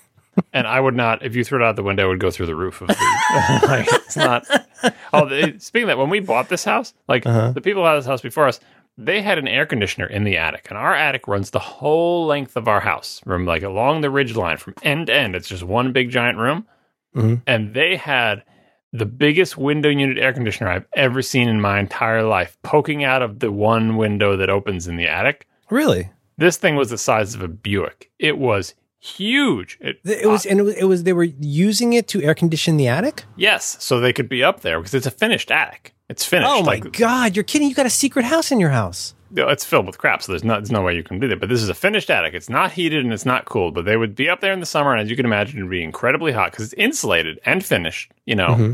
right? And so it'd be very hot. So They hot. had a huge window unit in there. And, you know, so we didn't live up there, right? But we still had the window unit there. And eventually we're like, we need to get this thing out of here just because it's, it's clogging up the window. It doesn't let us open it, the window to get ventilation or anything. And we don't use it. And who, if we did turn it on, it would probably like make our energy bill go up by 20 times. So we need to get it out. But it was so big that it could basically not be carried by a single person anywhere. I was, I didn't even know how But we it's, were it's going like a ship in a bottle. Like, how did they do it? yeah, I didn't even know how we were going to get out of the window because you know how window units work. You lift up the window, now the thing is ready to tilt out, and it was just it was You just would so need big. somebody. Feels like you would need at least one person on the other side. Yeah, to, to to prop it up. And so I, I my memory of this is fuzzy. I believe we did have people on ladders on the outside to just try to get it in, Mm-hmm. but I do recall how we got it out of the attic, and that was to disassemble it into pieces, Oh, to break to break this thing down into pieces that could be carried. Oh no, that's Painstakingly. that's that's. Oh no, no, no. Right. And so again, if I called the guy five hours ahead and like this was like a week long project, right? So Yeah. uh yeah. So it things have to be done more gradually because I don't think we can have the capacity for a great purge because most of the easily purgeable areas are more or less purged. Like our garage has lots of crap in it, but you know, we can you know, it, it's there's not it's not purgeable. There's not something that there needs to be purged. The attic needs to be purged for sure, but it is the hardest place to get things into or out of. And basement is also tricky. I don't seem like I'm being too fast and loose with spending your money here, but uh, but the other thing is, you know, some of the dudes when you call the dude, it doesn't have to be a dude. When you call the dude, uh, part of what they will do as a service is to help you carry stuff down. In a more premium service, a big part of what they're doing is see a lot of what they're doing is they're going to like get hired to clean out like mom's house or something. So there are services that could help you actually get it down. Now Yeah, they, they might nick up your walls, and I know you wouldn't be into that. Mm-hmm. Mm-hmm. They're Well, pointy. the- they're very pointy. The air conditioners. That's that's very true. You don't have to tell me I'm, I'm the the one who carries them down and brings them back up every year. Mm. Um, but yeah, the main problem is like uh, both me and my wife like it takes us weeks to even decide what's leaving and what's staying because you know my wife again with the yak shaving she'd go up there and she's like well i can't even think about this stuff till i organize it so she's got to organize everything into bins and then she's got to categorize it these are these Ah. are giving away these we're selling these we're throwing away and then maybe after that six month long both of us quit our jobs and just and just categorize things in our house thing then you could hire the burly people to come and carry out the trash pile into the trash. But then we need a second set of people to uh, arrange for the you know charity to come and pick up these things. And we need a third set of people to find out how to sell or give away these at you know yard sales or at work or you know on the curb or whatever. Yeah, we'd basically need like an entire year of our life to get this stuff in order. Um, so maybe that's what we'll do when we retire, assuming we're not uh, unintentionally walled into our own home. You're a personal garbage amontillado. Mm-hmm, mm-hmm. For the love of God. if only we had Walled that boy up in the abandoned coke oven. hmm Oh, it's a struggle, isn't it? Trying to find pictures. Every time, what I like to do, see, this is also get to be a hero when I do that. I'm trying to find some of the pictures of our garbage pickups. It's it's such a good feeling. Oh, it's such a good feeling. And this Panel is, I mean, truck though. this is like why I it's say, not, not a not a pickup truck. I would have think it'd be a pickup truck. well, it depends. Like I've got, I've got, I've got three different uh, sources for this. I have used. I have, in fact, recently, just because I was in a pinch, used the somewhat overpriced uh, one eight hundred get junk. What's what it's called? You know, the junk pickup people, the franchise junk pickup, which basically is like a you know, a, all you need is a pickup truck and a logo, a panel truck. Uh, is a panel truck? What do you call it? Like a big truck. It's like a big ass truck with walls. It- And they Panel charge truck is like a like a U-Haul or Ryder. yeah, it's kind of like that. A lot of times it'll be uh, no hat, hatless, repeat hatless, and people will put stuff in there. uh, But they charge you by the. Uh, they have a trick, just so you know. They'll tell you, "Oh, this is going to be four hundred and fifty dollars because it looks like about uh, this much of a truck, and it's always less." So then they get to feel like you know they're heroes, and you're going to love them. Um, but like I say, this is a luxury item. I admit to you, this is a luxury item. But having that pressure to do that, you will make better, fast decisions. Whereas, like if you had set that for three weeks in the future, you would diddle and dawdle. Not you, but me. I would just like fart around and go like, "Well, I still got another two weeks to get started on this." Three weeks, we would feel like, oh my god, the pressure's on. We need to hurry up and organize now because three weeks is not enough time to even determine the tile puzzle. what's going to leave the house. The tile puzzle analogy falls apart very quickly. But, but the, the, I mean, if we if we take it as read that, but first you must make a hole, right? There has to first be a hole. There has to be some movement, and that man, you once you so it's it's it's a cognitive like uh realignment because suddenly you stop seeing this static situation that you would rather not think about. And as I, again, the 43 folders thing, look for situations where you can invert your point of view in such a way that now, like, now I could be rewarded for my procrastination because I have so much stuff I've put off getting rid of that now it's actually once I shift, once I flip, I now have crystal clear Terminator heads up display for how much of this I could throw away. And you're no longer on the bubble. That's the problem. The bubble is the problem. The bubble, Jerry, the bubble. Because the bubble is, mm, I have to disassemble this air conditioner. And in my garage, though, I mean, dumb stuff, dumb stuff like we don't have enough room in recycling to get rid of all of our cardboard. It's monstrous. We've got to like put out a little bit at a time or put it out and hope the sand people get it. And in this case, I don't have to break down the box. I just say, look at here. You take care of that for me. That just goes in the pile. And all the stuff you would have been on the bubble about, you're like, oh, throw it on the truck. I'm, I'm, I'm like, uh, like your Mario picking up his coins or whatever. I'm, I'm, I'm getting all kinds of points on the board by grabbing all kinds of stuff. I'm just saying, make a hole. Before things can leave your house, you have to make a hole.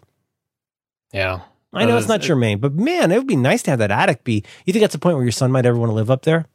Oh no, no, it's not not really level up there without an air conditioner. wouldn't you want to live up there though? Wouldn't that be great? No, it's it's the ceilings are very slopey. You, you'd hit your head a lot. You'd, I do hit my head a lot up there. It, it happens. It's not particularly homey, and, You're, and the you're a tall carpet fella. the carpet is green, like 100 percent green. Yes, wall, Oh, wall to wall carpeted. Oh. It's not not a it's not like the mill. It's not like the suitcase place where you get the original yeah, it's floors. not. It's not. It's not. It's very eighties. It's not particularly homey up there, even if you could see the floor. Um, but no, for the for the kids' artwork, um, this is like you know so. Since the kids have been bringing home artwork, like from preschool, like oh, we, we put paints on their little hands and they just slap their hands around on the paper, like so.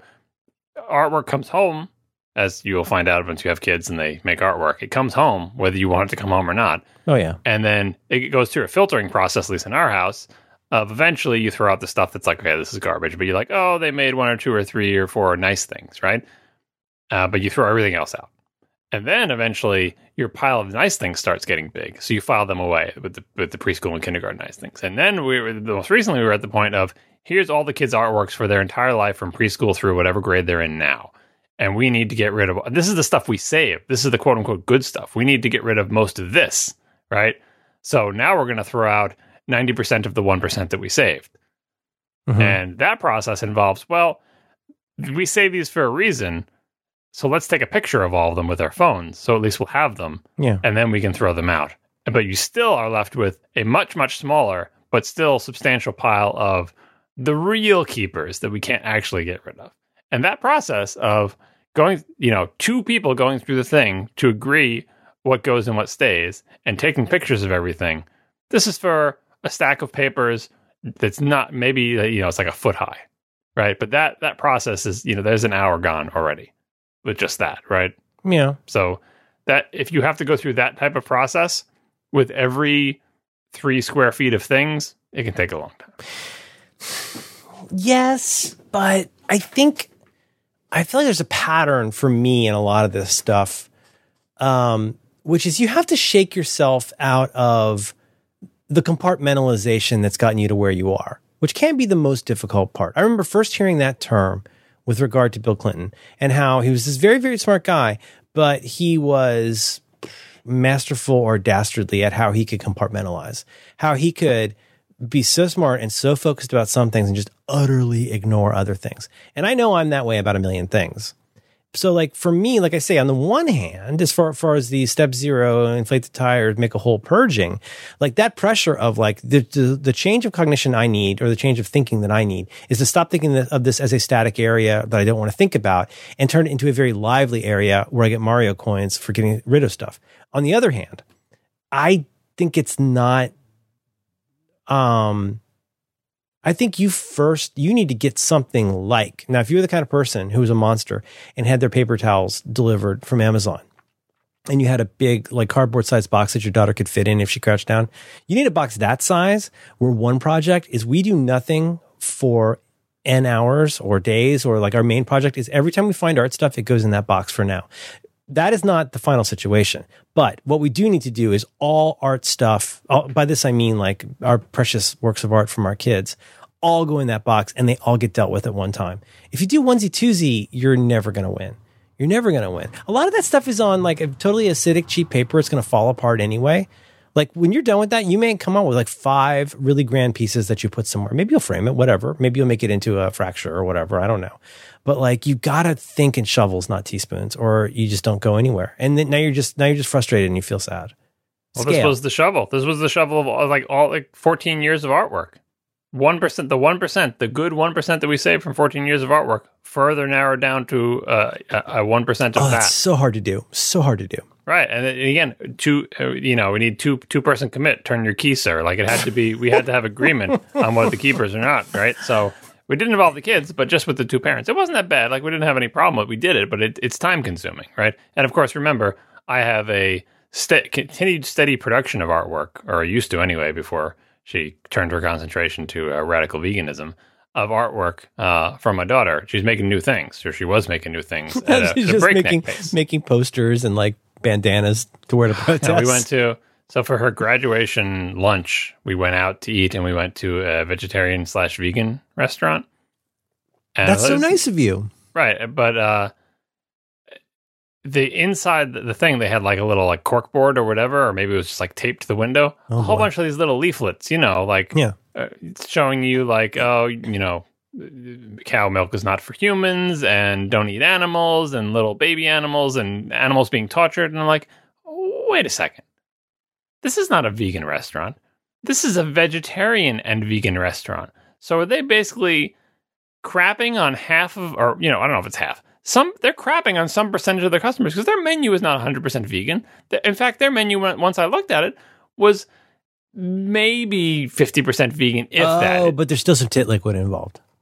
Right, but yeah, but the but the but the you know again radicalization. Their Mhm. little related video sidebar of like little things that are stuck to their corkboard were Yes. all about like if you have any dairy products, you are you know the worst thing in the world, and if you feed cow's milk to your children, you are a monster.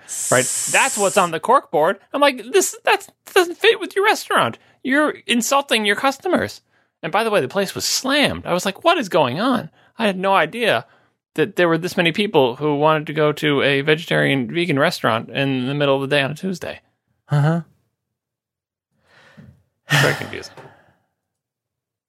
Radicalized. Radicalized. Mm hmm Mm hmm Watch for it. I'm I'm I'm, I'm gonna watch that. I, I'm gonna watch that. The uh, they should may, we should figure out a way maybe with an ad block or something where you could t- take out that whole recommended area and only do searches. No, that's how that's how they use YouTube. to Be broken. That's how they use YouTube. Mm hmm Oh, you're saying like Otherwise, like- how would you know what the next thing to watch? What you should watch next? I ran into that. Um, I had about a three day period. I don't know, months, year ago, years ago, where I uh, finally took a dive into Russian dashboard cams for like one night. Mhm. Uh, and I had see the that meteor? experience. You know, you're just you're hitting yourself just to feel anything, and uh, and I I, I realized fairly quickly because it was, but it's very much that same experience. It was like, okay, I keep hearing about Russian dashboard cams, like you know all the things that they capture, all the violence and all the accidents that people put on uh, the internet, and uh, I went into a little bit. And it started out with the kind of flashy thumbnails, like wow, ten crazy things that happen, or like here's this one overpass where everybody runs into it. And it all seemed wholesome enough but it wasn't long before it was getting very very dark. And it was just like you know just just just people getting killed on motorcycles mm-hmm. as i uh-huh. dove deeper and deeper into recommended videos. And when we got into like the extreme like 16 people killed on motorcycles video. I was like you know this does not this does not feel wholesome to me. Eventually, dead ends and faces of death.